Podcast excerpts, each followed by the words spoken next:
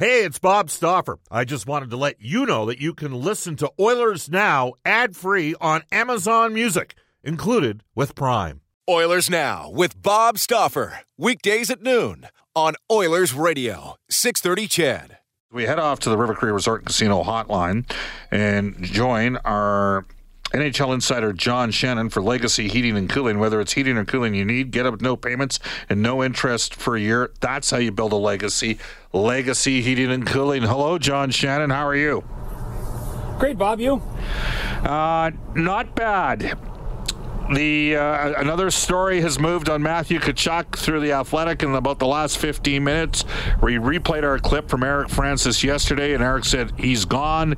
Uh, story today being written out of St. Louis and Calgary has multiple co- sources confirming that Matthew Tkachuk has informed the Calgary Flames of his intentions to not sign a long-term extension. Amazing how things have changed. I, here's the first one for you, John. Do you think we'd be in this situation if Calgary had gone into the third round of the playoffs instead of Edmonton? If Calgary had won the Battle of Alberta? I mean, Johnny Gaudreau made his decision in the last possible moment, or so it seemed, and now we have this scenario with Tkachuk. Where's your headspace at with that? Well, uh, um, first of all, as much as the two appear to be linked, I I do think Johnny Gaudreau, who um, who wrote a, penned an article talking to the Calgary Flame fans today uh, on another website, uh, which was outstanding. It, it, really explained a great deal of what his thought process was.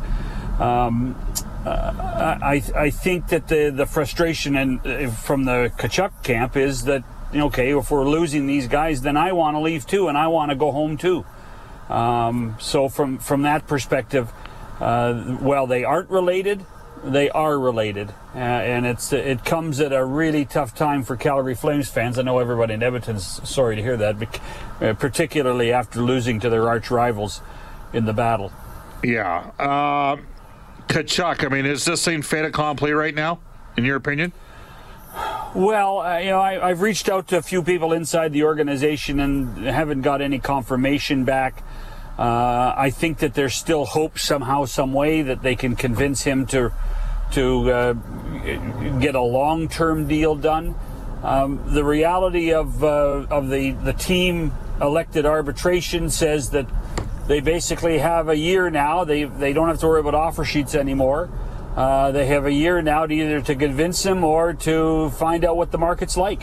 And so, from that perspective, uh, what Brad Treliving is doing is just trying to protect himself and the franchise to what Tkachuk wants. But a year from now, I suspect we're going to be talking about uh, Tkachuk in the same tones we talked about Johnny Gaudreau this year.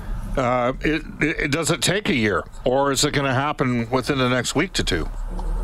Well, I, I mean, I, I, I, have heard what Eric Francis has said. Um, the Flames are in no hurry the, the Flames have a player under contract for a year. You know, there are a few players like this around the league right now. Uh, you put JT Miller in this pack. Uh, I'm sure there's a couple of other teams that are over the cap that are, you know, thinking of moving money. I, I also think that, you know, if if if Brad does it right, he he you know he creates a bit of a bidding war, but don't put a deadline on it of seven to seven days to two weeks. That doesn't make any sense for me. Yeah, John. Um, there's some other American stars whose contracts are elapsing sometime in the next couple of years. So here we go. You have JT Miller in Vancouver. You have Connor Hellebuyck. Uh, Miller's got a year left, like Tkachuk. Uh, Tkachuk can walk himself to free agency here. Uh, and again, the Flames taking him to arbitration, and the story just coming out today at about 12:10 Edmonton time uh, in the Athletics, saying that it, you know. Uh, multiple rumors have him re- uh, requesting it or telling the Flames he's not going to sign an extension. So Tkachuk's going to be a UFA in a year if he doesn't get dealt before then. JT Miller a year if he doesn't get dealt before then. Connor Hellebuyck has two years left, and he's a UFA.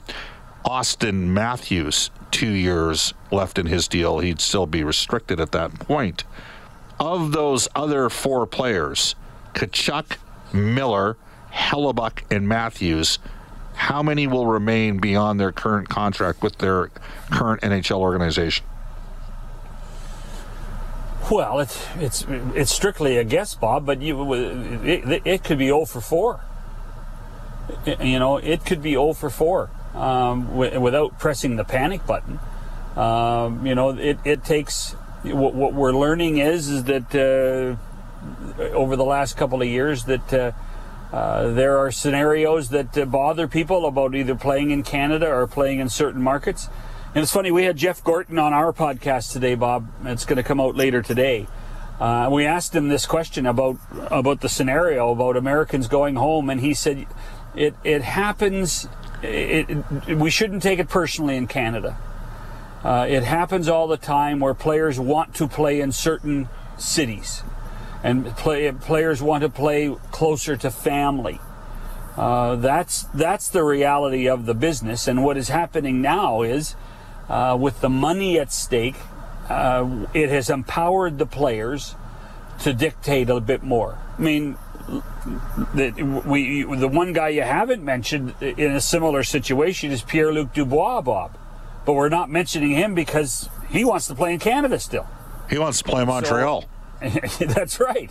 So it, it really it, it's it's it's it's a scenario of players, you know, trying to find a, a, a personal fit. Um, I, I, quite frankly, I think the, the one guy that's uh, that's probably likely to stay more than any other might be JT Miller. I think Miller likes playing in Vancouver, and I think that hmm. slowly the uh, slowly the management team there uh, has uh, grown to understand what Miller's role is for the Vancouver Canucks. But as you know, Bob, this is such a strange off season because once Kadri and um, Klingberg gets signed, I think those are really the last two big names. Right. Once they get once they get done, teams are going to take a look at okay, what do we need to do? What do, what do we need to a to be cap compliant? And also, there's going to be those four or five teams that say we need one piece of the puzzle to get to the Stanley Cup final. And then we're going to start hearing more of these discussions again about players that have, uh, you know, finite contracts, and maybe somebody can help them. All right, I'm going to go a completely different direction with you right now about an American player. Patrick Kane. I, uh, I'm, I'm used to this. I'm used to this. Patrick Kane, one year left, $10.5 million cap hit. However, yep. we've discussed this before. Um, he's only owed 6.9 million this season in real dollars, and 4 million of that was in a signing bonus that's already been paid, which means 2.9 million left in his contract for the year. So here we go.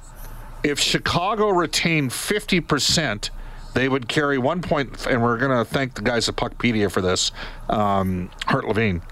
Uh, if Chicago retained 50% on Patrick Kane, they would carry 1.45 million cash and a 5.25 million dollar cap hit. If a third team, let's say Arizona, got involved, and they love to get involved in these sort of deals, they could retain 25%, which would be another $725,000 cash and 2.625 million for a cap hit. Now, what's $725,000 cash worth? Um, probably, I would say a fourth or fifth round pick. That for well, for, for but, no, but, but, but, but this is all premature, though. Yeah, yeah, yeah. You know, because John, John, John. Because, because there's one person that has to decide this. Patrick Kane, right?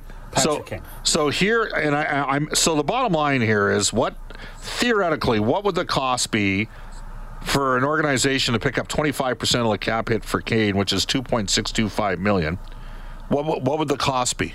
You know, I mean, obviously we're talking a couple first round picks. I would think maybe a current player that was a first round pick and a future pick. Here's where it gets tricky. Uh, at Bet Online has an actual thing where they list Patrick Kane's next team if traded. And guess who's got the best odds according to um, at Bet Online? Well, I was I was going to say the Rangers, but nope. The Edmonton okay. Oilers. They have the Edmonton Oilers. uh, which is in, which is interesting because see Edmonton does have one thing going for it, John, as you know. And it's well, they a, have more than one. More than one. Right? They have more than one, but they have one real big thing going for for every player in the league. Yeah. And and that's a yeah. chance to play with who? But Connor McDavid, sure, uh, it, it, makes sense. You know, that's that's one of the reasons why Pat uh, by uh, Evander Kane, the other Kane, stayed. Yeah. You know, here here's the other thing about betting uh, betting sites, Bob. You, you know, the, the, the odds get put up by people who who are from that town who they're prepared to take the bet. It's they're not necessarily calculated bets; they're emotional bets. So file that one away, okay? so they know people in Edmonton care about the team and would love nothing more at some point during the season to add Patrick Kane for a playoff run. Uh, Correct. Colorado, Correct. by the way, has the second best odds in this. Well, I, I, truly, I think that, uh, and first of all, as of last Friday, Patrick Kane had not decided what he wanted to do. It was still up in the air. I will tell you, I will tell you that the departure of Eddie Olczyk uh, is just another uh, disappointment for Patrick Kane. He and Eddie were very good friends, so the fact that Eddie has gone to work in Seattle, yeah. not for the Blackhawks, will bother Patrick Kane. Uh, it's just another scenario that says, hey, Patrick, what do you want to do? Where do you want to have your last kick at the can to win the Stanley Cup? And that's why I think the New York Rangers make the most sense in that scenario. Given the history with Artemi Panarin as well. We're joined by John Shannon, our uh, NHL insider. All right, have you heard anything at all on Kadri or Klingberg? No, no, quiet. Uh, it's really strange. Uh, and and Darren Ferris is a, a very giving agent, uh, always very communicative, and uh, we are hearing crickets at this point. So uh, again, but but uh, you, as we talked about on Monday, Bob, what's happened? The league's almost taken a, uh, a step back for five to seven days. You know, let's recalibrate. Let's figure out where we are. Those that are over the over the 82.5 and working within that 10% bonus right now, they have to figure stuff out. Uh, so I suspect that as, as early as next week, we're going to start hearing scenarios again. And, and really, I'm actually more surprised about the Klingberg scenario than I am the Kadri one. Why? John Klingberg, because I think John. I mean, the value of a quality defenseman in the National Hockey League right now. Oh my goodness gracious! And there aren't. You, you never have enough defensemen of Klingberg's talent. You never have enough. And, so uh, uh, the fact that he hasn't gone it, obviously his asking price is way too high, and and the, and the the ceiling and the, and the salary cap is is affecting things. But I suspect in the next seven to ten days we'll get uh, things will heat up again. Uh, is it possible that is waiting for Colorado to move cap space? Is it possible Lou Lamoriello and the Islanders are in on Kadri, and that's why it's so quiet? Well, I mean, and let's face it, Lou has to move space too. Lou Lou has to move uh, pieces too to to make it. I'm still shocked that the Islanders haven't made an impact in free agency or in some level of trade. Lou does not stand still. Lou, uh, you know that building is brand new. He's got a new coach. He has to support him. They have to find a way to make things better on the island uh, both in the in the short term and the long term. So yes, I'm I'm surprised that we haven't heard more. I'm su- no, I'm not surprised we haven't heard it because when Lou doesn't things, we never hear them. But I'm surprised that uh, the Islanders haven't done more. Did you read the front page of the Globe and Mail yesterday? The two stories involving Hockey Canada 2018 team. I did, I did. Yeah, I and uh, I've kept abreast of what's going on. Yeah. Um, you know, I, I, the only thing I can say is that I, I, understand and appreciate the journalism from everybody, whether it's uh, Global News. That Global News has done a marvelous job. Every single player, they broke down every single player that was on yeah. that team and who'd said yeah, what, yeah. Who, right? Marvelous, marvelous, marvelous job. But um, I, I, would, I, I, the truth has to come out. Yes. The truth can't. The, the truth can't compromise what the victim wants that's a big part for me, Bob. Uh, you know, I'm I'm I'm I'm the father of a 28 year old daughter. Uh, I would I want my 28 year old daughter as I I would want that that victim to be protected as much as she wants to be protected. Yep. She has to feel safe and protected. Uh, and uh, do we need to get to the truth? Yes, but we have to make sure that she's she's safe and she feels comfortable in anything that happens. Are we going to be seeing a different Hockey Canada in the future?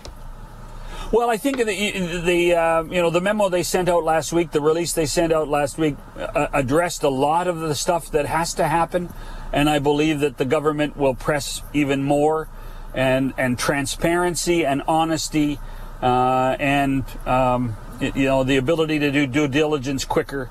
You know what happens now? You know business. Hockey Canada is a business too. Uh, it's a big business. And what we're finding in every big business, from you know a, a five-person employee to 5,000 people, is that human resources department are now the most important thing.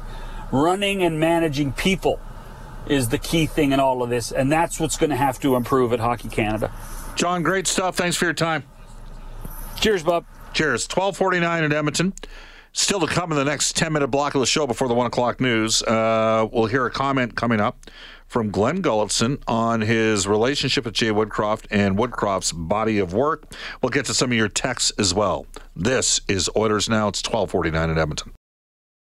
I've never seen a guy do a better job coming in. Um, he just did a fantastic job, pushed all the right buttons. Uh, the way he prepared us for games uh, uh, six in, in the the uh, LA series, and then the start of the series against Calgary, and throughout that series, I thought it was very impressive for me. I've worked with some real good guys uh, over my time, and uh, I, I thought he, he just did a real a really good job. I think he deserves a lot of credit, and his extension.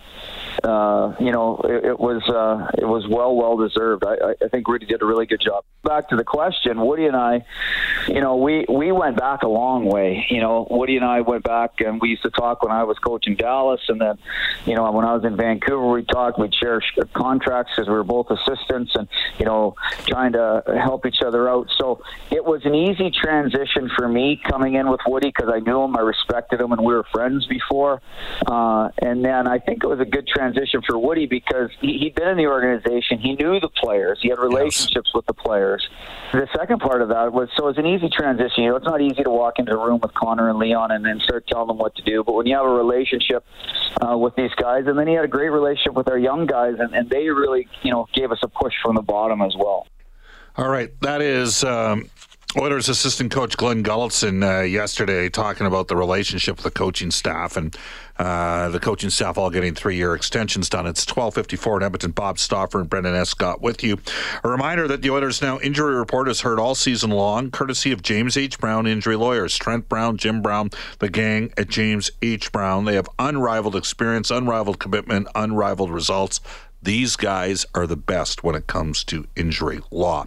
All right, Brendan. So here's the deal. So we're having this conversation in and around, uh, and John brings up a very good point. John Shannon was just on Pierre Luc Dubois wanting to play for the Montreal Canadiens. That's the belief. Um, I, I've. If you take a look, and I'd, I'd like to know what the numbers are on it. I just think that there's the Oilers as an organization have had greater. I think last year Edmonton had the most Canadians in the league on their team. Now, there have been American players that have liked playing here, Doug Weight and Bill Guerin.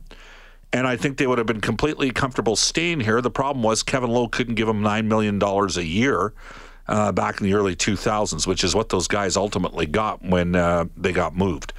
Um, you know, it's it's interesting here, and I, I I'm not sure if it's it's a funny league. Like I know in talking to Cal Nichols in the past. So, Brendan, from 2001 to 2004, there was a thing called CAP, Canadian Assistance Program.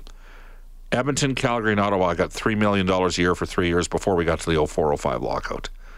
There are American owners that whined all the time about having to shell out for the those three Canadian teams. Not so, $27 million over uh, those three years. So, uh, you know, there was at that time 27 other teams in the National Hockey League. It's a million bucks each. And they complained about contributing that to those three Canadian teams. You don't want to know how much the Arizona Coyotes have gotten in the last 10 years, but it's over 200 million bucks. Okay? That would be my guess. My guess is be around 200 million. Hockey means more here, but because it means more, do you think it's more challenging for uh, I mean, we have people texting about the difference between Americans and Canadians. That Canadians are more loyal. Uh, where, where's your headspace at with this right now? Do you do you have focus Do you focus on drafting more Canadian players, staying away from a specific specific type of player? What do you think? I, I think that that's part of the reason Trevor Zegras isn't an Edmonton Oiler right now. And frankly, Bob, I watched the, the Vancouver Canucks prioritize drafting Swedish players for a, a long period of time, if you ask me. So I don't think it's that uncommon, really, for a team. You know, maybe there's some sort of pipeline that they have there or what have you, but uh, I don't know why you would want to invite that kind of risk into a situation if you have an option that's also there on your draft big board that is Canadian. If I'm a Canadian team, I'm picking the Canadian kid 100% of the time because I don't even want to run the risk that he's going to do something like this later down the road. Well, it's interesting. Uh, Paul has reached out 2016 draft. Matthews went number one. Laine went number two. He's been traded. Dubois went three. He was traded for Laine. Puljujarvi's four. He's an RFA. We'll see where he ends up. Juolevi went five. He has obviously got moved. Was a complete bust. Matthew Tkachuk sixth. Hmm. Interesting. American Finn Canadian. Finn Finn American. Now that said, I got a lot of time for Swedish and Finnish players. I got time. For, somebody suggests to me, Bob, there's a difference between American players that play uh, major junior hockey in Canada and guys that come out of the U.S. collegiate system. But you have to have some empathy for the Flames. They had they drafted Adam Fox. they drafted and developed Johnny Gaudreau and Matthew Tkachuk we'll continue down this path, this conversation point. Off to a global news weather traffic update with Kevin Robertson. When we come back, hour number two, David Staples' Cult of Hockey and Frank Seravalli from Daily Faceoff, who's written a piece on why it's hard for Canadian teams to win. This is Oilers Now. Oilers Now with Bob Stauffer. Weekdays at noon on Oilers Radio, 630 CHED.